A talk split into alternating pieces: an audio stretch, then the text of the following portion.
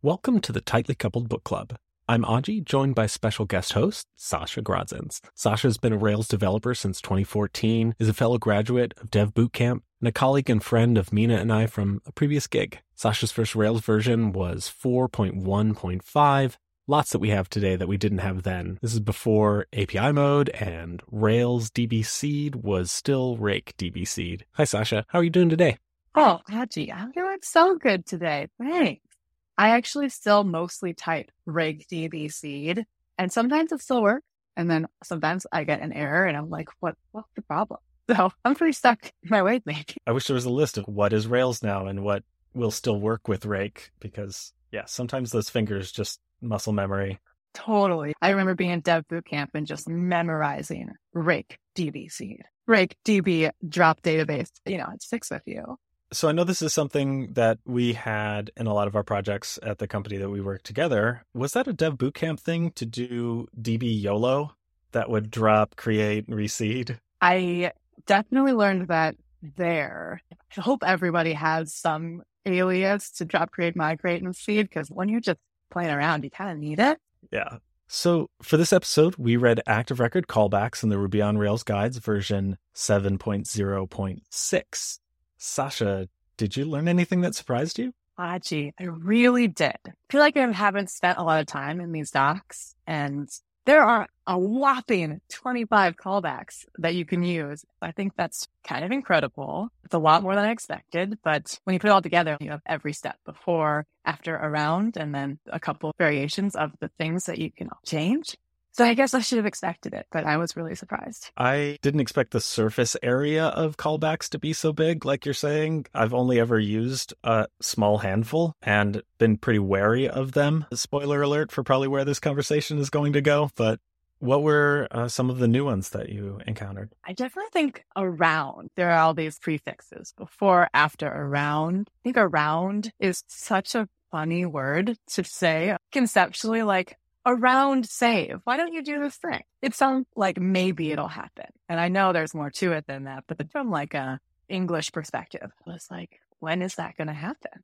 Right. It's much less precise than the other ones that you get a feeling of when it's going to happen. This was in the area of saving. Totally. Did you have any that stood out to you? The ones that stood out to me was after rollback. I didn't know there was that kind of hook into the whole transaction process right? I feel like transactions and rollbacks are pretty specific to the thing that you're doing. And so I'm not sure when I would use a sort of general purpose anytime it rolls back, run this code. I feel like that's how they all are to me. I can think of a time I might want to use it. And then if I really dig in, when would you want to do that on all of your models? Every time you roll back on this user model, do this thing. It just sounds so intriguing. Intriguing in air quotes. I think it's pretty telling that this page of the guides, even for how short it is, has so many big red blocks of text that are warnings or gotchas. It seems like every paragraph there's another be careful how you use this. I almost don't think they're big and red enough because you're right. In the Rails guides, they use like the stop hand up motion to say, look at this. They put it in red. And I really think it could be redder. But you're right. They do provide ample warning about some of the gotchas it's hard to put into context again. I can imagine using these things, but I can't really imagine the downfall. But all anyone ever really talks about is the downfall. So you kind of have to wait it out and see what happens, experience it firsthand, perhaps. There are patterns that you sort of have to have gone down that path and gotten bitten by it to really understand what the trade offs might be. There are a lot of head nods to that because I think that's definitely the right way to think about it. And I think you know, when you're learning how to program with Rails and you're working with a more experienced developer, they're always like, stay away from callback hell. People are like, okay. But I would recommend people experiment with callback hell, get into it, see what the pain is, because you learn best by doing. And nothing better than seeing a before create really bite you. Are there interesting ways that a before create has bitten you? Is this leading into a story? For sure. If you work with any legacy app, one of the best things to do is probably just search the whole repo for before underscore, see what comes up. Interesting. And go look for one that you want to understand better because it's probably going to take like at least 30 minutes of your time. And it's a great way to get to know the code base, kind of what was going on before you got there, what's acceptable and what's not in terms of callbacks. If you think about before create, it's exactly what it sounds like. Before you call create on the record, do a thing. It can be anything you want. Let's imagine you want to send an email to a, a person after you create, I don't know, a new t-shirt for them. Weird example. But you can't do that before create because if you get a rollback or anything goes wrong, you send an email before you actually create anything. And yet you see it happen all the time. yeah. There's a lot of nuance to when do these run, what can be rescued with a rollback, what is done when it's happened, right? For such a short page, there are a lot of hidden corners and nooks and crannies and ways that this can touch other parts of your code that you don't expect pretty easily and little rules and conventions they have documented as well in the red. Looking at the docs, it says avoid updating or saving attributes in callbacks. That makes sense. You should do that probably in your controller, but still it does sound sensible if you're saying after you save user for the first time, mark them as onboarded. Right? Put a Boolean true in a callback. Just go ahead and do it. But really, why do it there? You know, it could go somewhere else. What would your somewhere else be? Great question. Let's just say I can't save attributes in my callbacks. Okay. Probably I'd do it when the user was created or when they completed an onboarding. You probably have an endpoint there. They had to click a button. Probably somewhere in there, I could say user.update onboarding true. That way, when you're going through the code, you're looking at the onboarding flow. It's all visible rather than you see it click a button. You're like, okay, cool. So they're onboarded, but did that get saved anywhere? You go look in the controller, it's there. You look in a service class where you update things, it's not there. Where is it? You can probably go get it's in a callback. And if it's in like something more complicated than saving an update, then again, you're hunting for something you don't find where you expect it. That gets back to something that Mina and I have talked about on the podcast plenty is that Rails magic, right? It helps you write less code, but then whole swaths of logic can be hidden somewhere and side effects coming out of the woodwork. And that's a real big danger for these callbacks. And that's why there are so many of these warnings in the guides here. Callback responsibly. Ooh, I like that. I like that a lot. Something else that was a little surprising to me, but maybe shouldn't have given callbacks similarity to validations in a lot of ways, that you can make separate class for callbacks and share callback behavior between different models. That is something that had never occurred to me that I might need to do. A hundred percent. Me too. And I, I think we're pretty clear about our feelings on callbacks at this point. like we don't want to use them. Having a callback shared across multiple models, it sounds even trickier. If it goes wrong in one place, is it right for another place? But it's interesting you said the way they are similar to validations does make them a little less scary because validations we're more familiar with, we're more comfortable with. Yeah, validations are our friends. Yes. The callbacks are less scary because you could have more control over them potentially. Like get behind some more callbacks in the apps I see, but I don't actually think it'll help me that much. As we were talking there, I did come up with one benefit to creating a callback class that I hadn't thought of until just now is it makes it more testable in isolation. So maybe even if you're not going to share that behavior across other classes, you can really encapsulate that logic. But the thing that I'm most wary of with callbacks is still completely possible with these classes and extra testing is side effects and things happening that you might not know. Like you've got a controller, you create a record, all of a sudden there's a bunch of other things going on and it was never intentional and it'll be hard to find if a bug pops up because of it. That's an interesting case for easier testing. I'm intrigued. you should try it. See if it helps. Well, I have written a callback or two in my current project, even though I do sort of shy away from callbacks initially. Generally prefer something like a service object or some kind of class that's going to encapsulate if we're using and coordinating between a couple of different models. But there is a time and a place for callbacks. So scary though they might be, I'd still prefer a sharp tool that I have to learn how to use well than not having it. I don't want them to go away. They have value. I'm sure of it. I was talking to my husband about callbacks because I was thinking about this podcast and he was getting it. He's not a programmer, but he was like, okay, so you're saying The implementation of callbacks in the library or the framework is good, but your use of them is bad. so kind of hurt because it was like, yeah, that's exactly what it is. I want to make that clear to some team members on my current team who are learning Rails. I don't want to just poo poo on callbacks and be like, callbacks suck. It is the way we use callbacks that sucks. And that should be clear. Yeah, absolutely.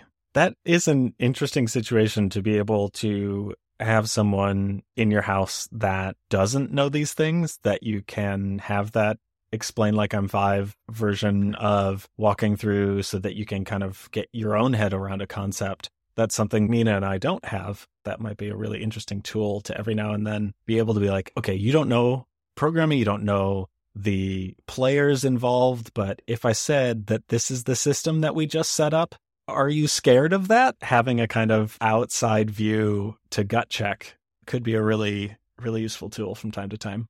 Yeah, that would be cool. You could have a non programmer on the show someday and lay out some callback questions and have them just point out what's wrong. I mean, I'm sure because it's so English sounding, right? After create, around create, I'm sure anyone could find some issues like really quick, which could be really interesting. You run programming principles by non programmers one too many times, and all of a sudden you have one less friend that will return your calls.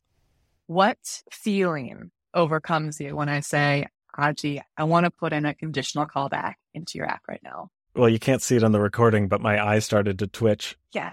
Conditionals add complexity so fast. And especially a place where I'm already worried about there being too much complexity, that just heightens that apprehension. And I wonder if there is somewhere else, like you were saying, the controller or a service object that can handle and keep all of that logic in the same place that you're you're doing the thing that is conditional to. One of the blog posts that I know that you've read and I've read is Gusto's manifesto mm-hmm. for how to use active record callbacks and conditionals are are one of their no-nos in their code base.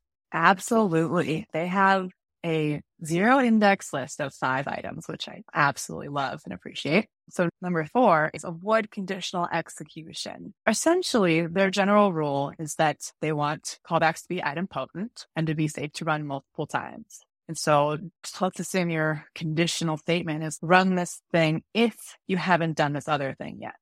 To have somewhat unclear times of when it's to run. You have to do that mental math. That was a, a really good point you make there mental arithmetic and parsing you have to do when you see a conditional, especially if it's got more than one condition in it. It looks like math when there are double ampersands, but if you put a bang in front of the parens and you've got an and inside, it doesn't work the way that you think it does. It's not intuitive. It's not the like transitive property and can cause some really complicated things that take a long time to get your head around before you can even start to approach it. And if I see an unless and a bang in one line, I'm just going to stop reading it. I have to go read the text or I have to put it in a Rails console my brain cannot compute. I, I love that unless exists in Ruby, it takes away one of those steps to look at if and then you see the bang to invert it. But at the same time, I can't on the fly compute what it's trying to tell me. It feels like it's taken away a step, but I think sometimes it adds a step to my thought process. Yes, me too.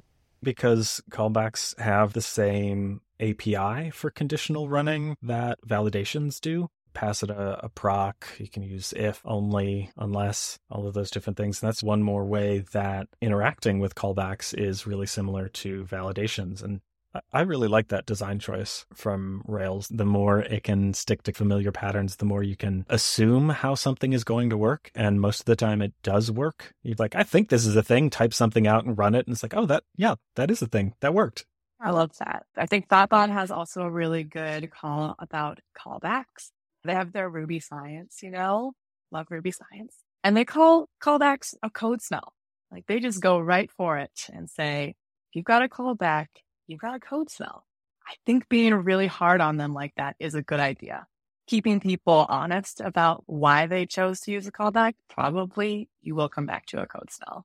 That's baked into the way Thoughtbot thinks. One of the phrases is strong opinions loosely held. So callbacks are code smells. Like we're going to start from there. But also, if you have a good reason and you understand it and you can explain it and it's easy for me to understand it pretty quickly, then I'm not going to die on too many hills. I think was great. That's a really careful and thoughtful, thought thoughtful way to approach any problem. There's never a never, and that there is often you should not. That's in there with it being a code smell, right? Not a we disable this in our apps you should think about this. Like, know the dangers when you're going in. And I also like the sort of hardline starting point of these are bad is a good place for people who are newer to Rails to start from. And as you learn the ups and downs of callbacks, that nuance the guides are pointing out, then you can be more comfortable. You can be more able to use this tool.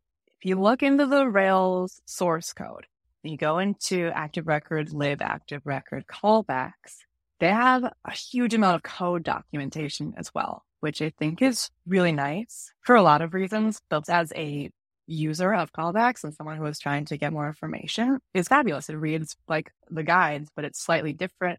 It has different examples, more broken down into the parts of the callbacks. I think it's really cool that they do that it's communicating the same information as the guides, but it's maybe aimed to a different audience, someone that's going to look into the source code rather than look into the guides. The the comments in that file are ridiculous and I love them. There are 452 lines in that file and 56 of them are code. Just wow. Yeah, they have this really cool section called debugging callbacks. And Ooh. I'm intrigued that's not in the docs because I've always looked for a way that you can access the callbacks in the Rails console chain off of the model name to figure out what's there. Because I feel like you could utilize that. If you don't want to look at the code, but you want to make a new record, you want to know what's happening, it'd be nice to just see them. And they tell you how, but they only tell you how in the code. I wonder where the line is to decide does this go in the guides? Does this go somewhere else? Does this just live in the code as a comment? And what kind of threshold needs to pass before it makes it into something so publicly facing? Well, now we're talking about documentation. I feel like that's something I struggle with every day. Like, where can I put this very specific piece of information that I want everyone to have? But I don't really want to put it in the code base. I don't know. Maybe I just should take a hint from the Rails team and just put it in the code base. I've loosened up on comments in code as I've gone along. I am much more okay just throwing some comments in there. Uh, when I've meta programmed, I will throw a few comments in that look like what someone might grep the code base for. But because a method might be dynamically defined, it won't be there. But someone might look for this phrase or that phrase, and I'll put that in a comment and be like, here, this is what you're looking for right here. This code makes that method. Oh, I love that. Thank you on behalf of everyone who reads it. I hope I stumble upon it someday and I can be like, yes, thank you.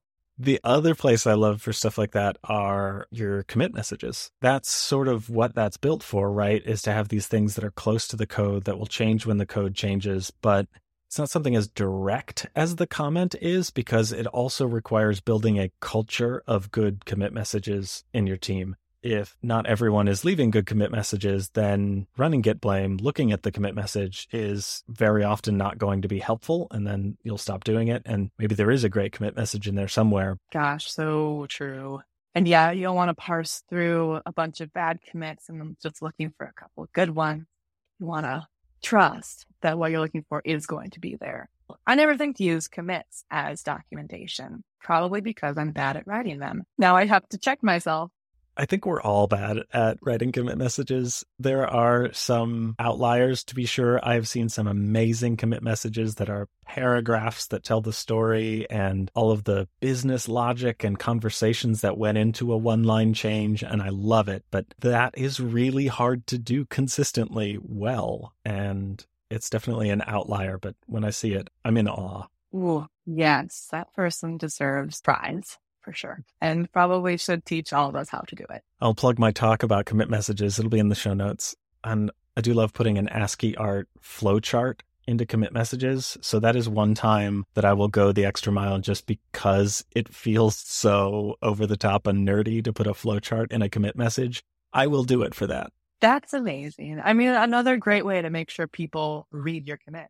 ASCII art and just make it something that people want to go look at Yeah, I'm more inclined to read the ones that have a lot of swear words and clearly something went wrong. And I want to know what went wrong. Like the drama of a commit message really draws me in. And if I certainly, if I ever saw a commit message that said using around save in order to accomplish some really complex task with a lot of reasons why and things they tried, things that didn't work, why this works really well, I would be really excited. I'm going to go to GitHub and search for around save and commit message headlines and see if there are some good commits out there now because yeah, around just seems so vague. I don't know what it does. I'm going to try to use one. If I get the feedback I'm expecting from my team, I will send it to you in screenshots so we can laugh about it later.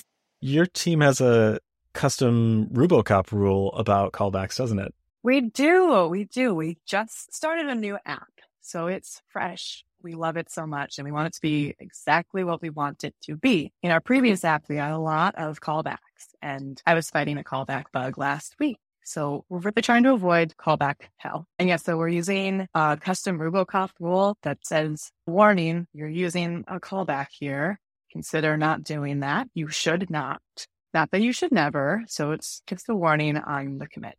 Nice. I love hearing about these custom Rubocop rules that programmatically enforce team decisions, team norms, team culture, that kind of thing. I think that's a tool that I don't reach for enough that would be super useful. Yeah, I really like it. I love your point. Building team norms built into your daily workflow. I want more of those. I wonder if there's something there that can help with one of my hesitations about callbacks or maybe hesitations to not using callbacks is when there is some sort of side effect that has to happen when something has changed in order for the system to continue functioning. How can you, if you put that into a service object that is orchestrating these different things, how can you make sure that someone who comes along to the code base two years later, you're gone, everybody that's on the team with you at the time is gone? Sorry about your turnover, for one, but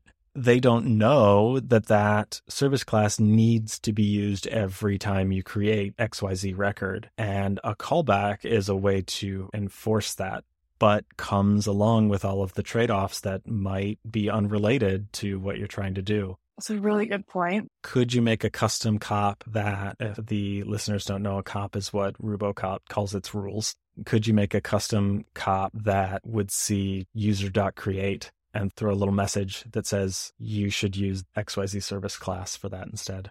Oh, I love that.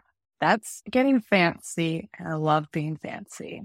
maybe I'm over indexed on this, but I find that I, I, think about that future programmer a lot when I'm writing code. Is like, is this going to be intuitive to use if you have no context about it? And that I think is the thing that either pushes me into or takes me out of callbacks most often is thinking about somebody that has to live with this. That's the the kind of thing that when you submit a pull request to an open source repo, you're basically saying, here, maintain this for life. And you're kind of doing that with your team and your future team at your company. Mm, it's a lot of responsibility. Yeah. Responsible callback, isn't it? Call back responsibly. Be a hero you want to see in the world. One of the other things that I didn't know about callbacks is some of the convenience methods that you get, like after destroy commit is a method instead of after commit and then passing on destroy as an option. And I just really love methods that bake in specific options like that. I, I find I've written those a couple of times as a wrapper around another method. All it does is call that method, pass the arguments through, and hard code that option. But I just love that that is there for us. That is really nice. A little alias that says after commit, pass it the message, and it's on destroy, for example. Yeah, essentially. I don't know how it's implemented, but if I had to guess, it's probably takes the argument, calls after commit, and passes on and merges it into the options hash. That's exactly what it does. like you know how to write code. Yeah, I just pulled up the doc because it's linked from the guide to the source code. That is really nice. Kind of goes along with one of the not one of the big red blocks but one of the big yellow blocks in the guide for callbacks here that the after find callback is triggered by this list of methods that you might expect but also find by asterisk. And that's referencing all the dynamic methods that get made with the column names of your models. And those can be troublesome because like where did that come from? And if you don't know that active record does that it can be kind of confusing, but again, it's baking in that option. And I like little convenience methods like that. Oh, yes, me too. Like find by email, passive thing. I feel like it's speaking to the lazy developer and all of us who just want to be able to like tab to the autocomplete or like have an expectation that it's going to work. To your point, Rails is really good to us in that it pretty much provides you anything you could guess. And I think this is a really good example. A little love for callbacks. Had to be in there somewhere. One of the the things that's right below that yellow box, or another way that callbacks are like validations, is that some methods run the callbacks and some methods don't run the callbacks. Mm. And I don't know if maybe it wasn't surprising, but I hadn't really thought about it the difference between delete and destroy, I've always kind of wondered, well, why are these two things? But delete skips callbacks and validations and destroy doesn't. That blew my mind. I feel like it's something I should know by now as a nine year old Rails developer that when you call certain methods, they don't do everything that you expect them to do. And I think I actually don't use delete properly. Like I never use delete. Maybe I can find some places that I can experiment with now that I really know and I'm thinking about it learned something new today. That's the whole reason that we started this project is there are a lot of things that Rails gives us out of the box. And if you don't go digging around for it, or if you haven't had the specific use case where someone comments on a PR you made, you'd never find out. Hopefully. Thank you. Thanks for giving me a chance to learn something new. The interesting thing, though, is that the set of methods that run the callbacks and the set of methods that skip the callbacks is almost exactly the same as the set of methods that run and skip the validations. And I'm wondering why touch all and toggle are different because touch all skips callbacks and validations, but toggle and touch run callbacks but skip validations. And I could see that being a pothole that you could step into pretty easily. Although I didn't know about toggle until today, so maybe not that easily. Yeah, I love the word toggle. And unlike around, I actually can't imagine what toggle does. They just assumed that it turns a false into a true or something like that, but I don't actually know. Man, you really know your stuff. That's like exactly what it does. I want to use that because then you don't have to think about what you're toggling to, right? I've written so many React hooks that handle toggle or use toggle or something like that. And it was sitting right here in Rails and I didn't even know. Incredible yeah, I think I have use for this in my daily work. And then I'm going to add a callback and I'll have learned everything we talked about here that I didn't know about in like one sitting. So, should we wrap up? Yeah. Thanks so much for having me. It was fun. Thanks so much for coming on the show. For the next episode, myself and a guest to be named later will be reading active record associations in the Rails guides if you have feedback or constructive compliments, we can be reached on Twitter at underscore tightly coupled and on Mastodon at tightly coupled at ruby.social or email us at tightlycoupled.dev at gmail.com. Show notes can be found in your podcast player or tightlycoupled.dev. See you later. Bye. Thanks for having me. Thanks for listening.